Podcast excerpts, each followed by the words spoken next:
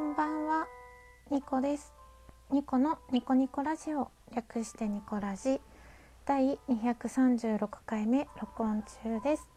私のスマートフォンは今2020年3月30日19時16分を指しております。月曜日、あ、びっくりした。びっくりしました今。今あの 一つはですね、今こうやってラジオトークを録音するスマホが動いててもう一つはこの BGM ですね。が流れてるもう使ってないスマホをですね起動して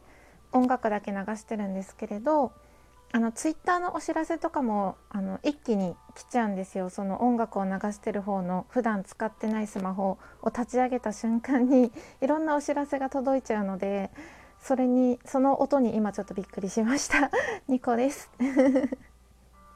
いつも通りグダグダな感じで始まりましたが、えーと、子供からお小遣いをもらう企画 4日目です。明日で終わりだ。やった うん。で今日のトークテーマは3つあります。まああんまり大した話題じゃないんですけど1つ目はアラサーになると1年ごとに似合う服が変わってくるっていう話。2つ目はいつの間にか必要ないものに囲まれていて生活している話。3つ目が、まあ、ラジオトークのこのね子どもちゃんからお小遣いをもらうための企画のトークテーマ。ラジオトークを始め音声配信を始めよう、まあ、私は音声配信といえばラジオトークしかしてないので、まあ、ラジオトークを始めてよかったことなどをお話ししていこうと思います。えーと、このニコラジは私情緒不安定系トーカーのニコが日々つれづれなるままに思ったことを12分間つぶやいている声のブログです。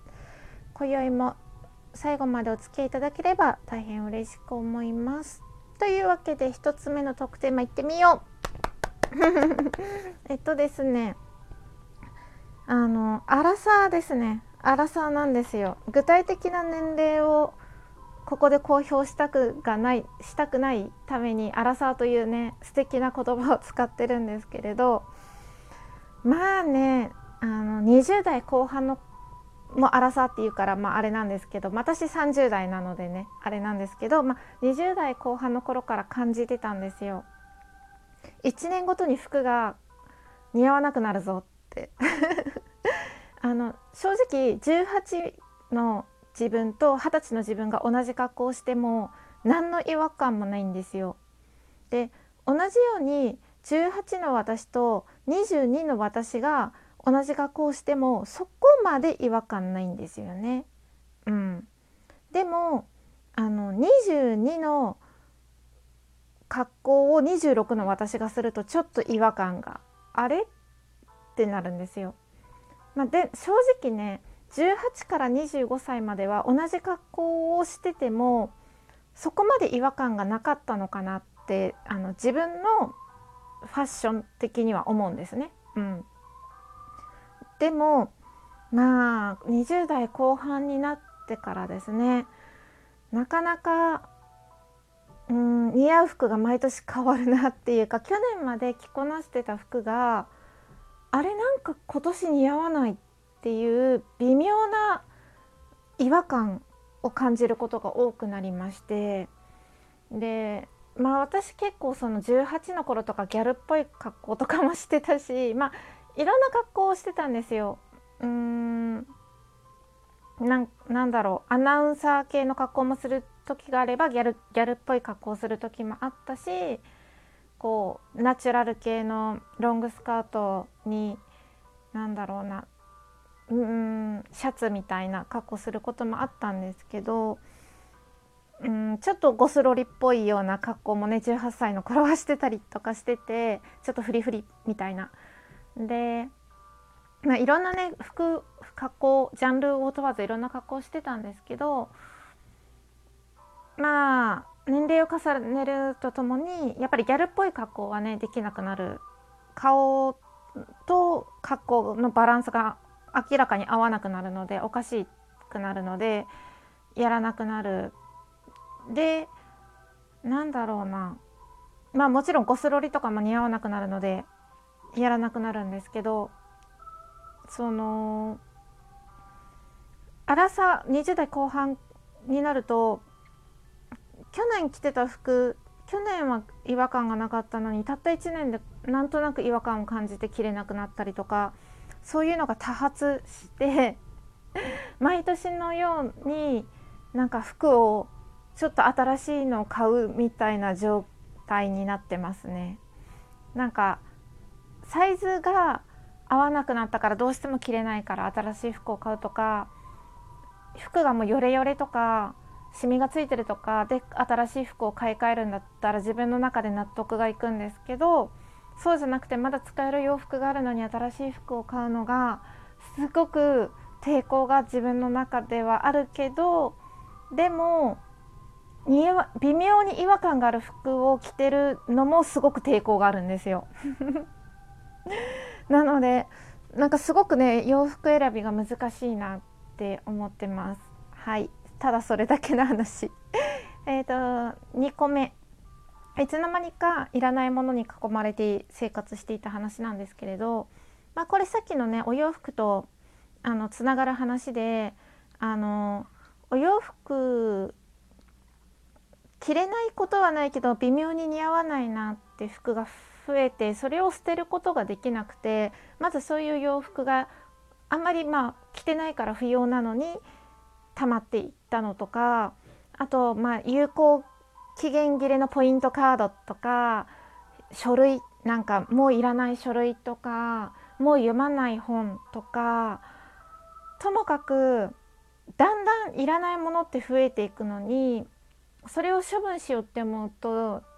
抵抗が出てきて自分の中で処分できずにで新しいものを買ったりしてどんどん物がね増えていくっていう事態に陥っていましてまああの売りに行きました コロナのね騒ぎが、ままだちょっとマシだった時にあの全部ね売りに行きました。うん今ってあのどこのリサイクルショップもそうなのかはわからないんですけれど私が売りに行ったあのリユースショップはあの買い取れない服も1円で買い取ってくれるんですよ。うん、あのセカンドストリートに行ったんですけどセカンドストリートだったっけ？わかんない。うん、あの前はそこはこの洋服買い取れないんですけど処分しますか？それとも持って帰りますか？って聞かれたんですけど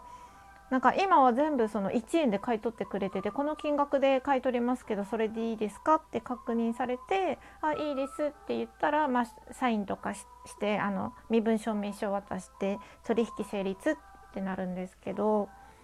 うん。なんかねいいなと思いましたね。なんか不要なものでも1円で買い取ってくれるってちょっと優しいなって思いました。はい。でまあちょっと今ね洋服関係はまあすっきりしたんですけど書類とかねそういうのも早めに処分したいなって思います。年賀状とかもたまっちゃうからね。はい。えー、と3つ目。ラジオトークのまあ企画にのっとった音声配信を始めようというトークテーマなんですけれどもまあねあのラジオトークしか知らないのでラジオトークの良さを話していくのですが単純にお得。あのこういうふうにあのお小遣いがもらえる企画がたまにっていうかあの今年の年末年始2019年から2020年にかけての年末年始に初めて私はその企画っていうかお小遣い企画に参加したんですけどただ音声配信をするだけでお小遣いがもらえるってすごくないですか？別にクオリティとか人気とか関係なくてただ喋っただけでお小遣いがもらえるなんてなんてす素晴らしいと思ってお得が好きな人には本当におすすめ。私もなんかそういうのがすごい嬉しくて。あのラジオトークやっててよかったなって単純に思いますね。うん。なんかあの人気上位5人までならここの金額を差し上げますとかあの面白い投票をしてで面白いと思った人にだけこれあげますとかそういうことじゃなくて参加者全員に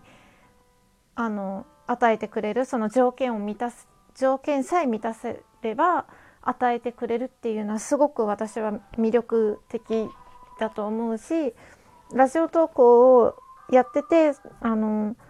お小遣いだけじゃなくてあのヘアケア用品ももらえたんですよ。うん、なんか紙にまつわるトークをした時ですねそれは単純になんか抽選なのか分かんないけど運が良くてあのラジオトークの運営さん側があの私にですねあのヘアケア用品をプレゼントしてくださったんですけどまあ別に何も損しないじゃないですか。あの宝くじみたいにお金を払って買って当たるかな当たらないかな当たらなかったら損するわけじゃないですか。当たったらねもちろんなんかお得っていうか利益があるけどそうじゃなくて何もこちらは損をしてない。まあただ12分間の時間を自分の時間を使うっていうそれだけ。このラジオトークのアプリ自体にお金がかかるわけでもなくただ参加して毎日テーマに沿ったトークを取るだけで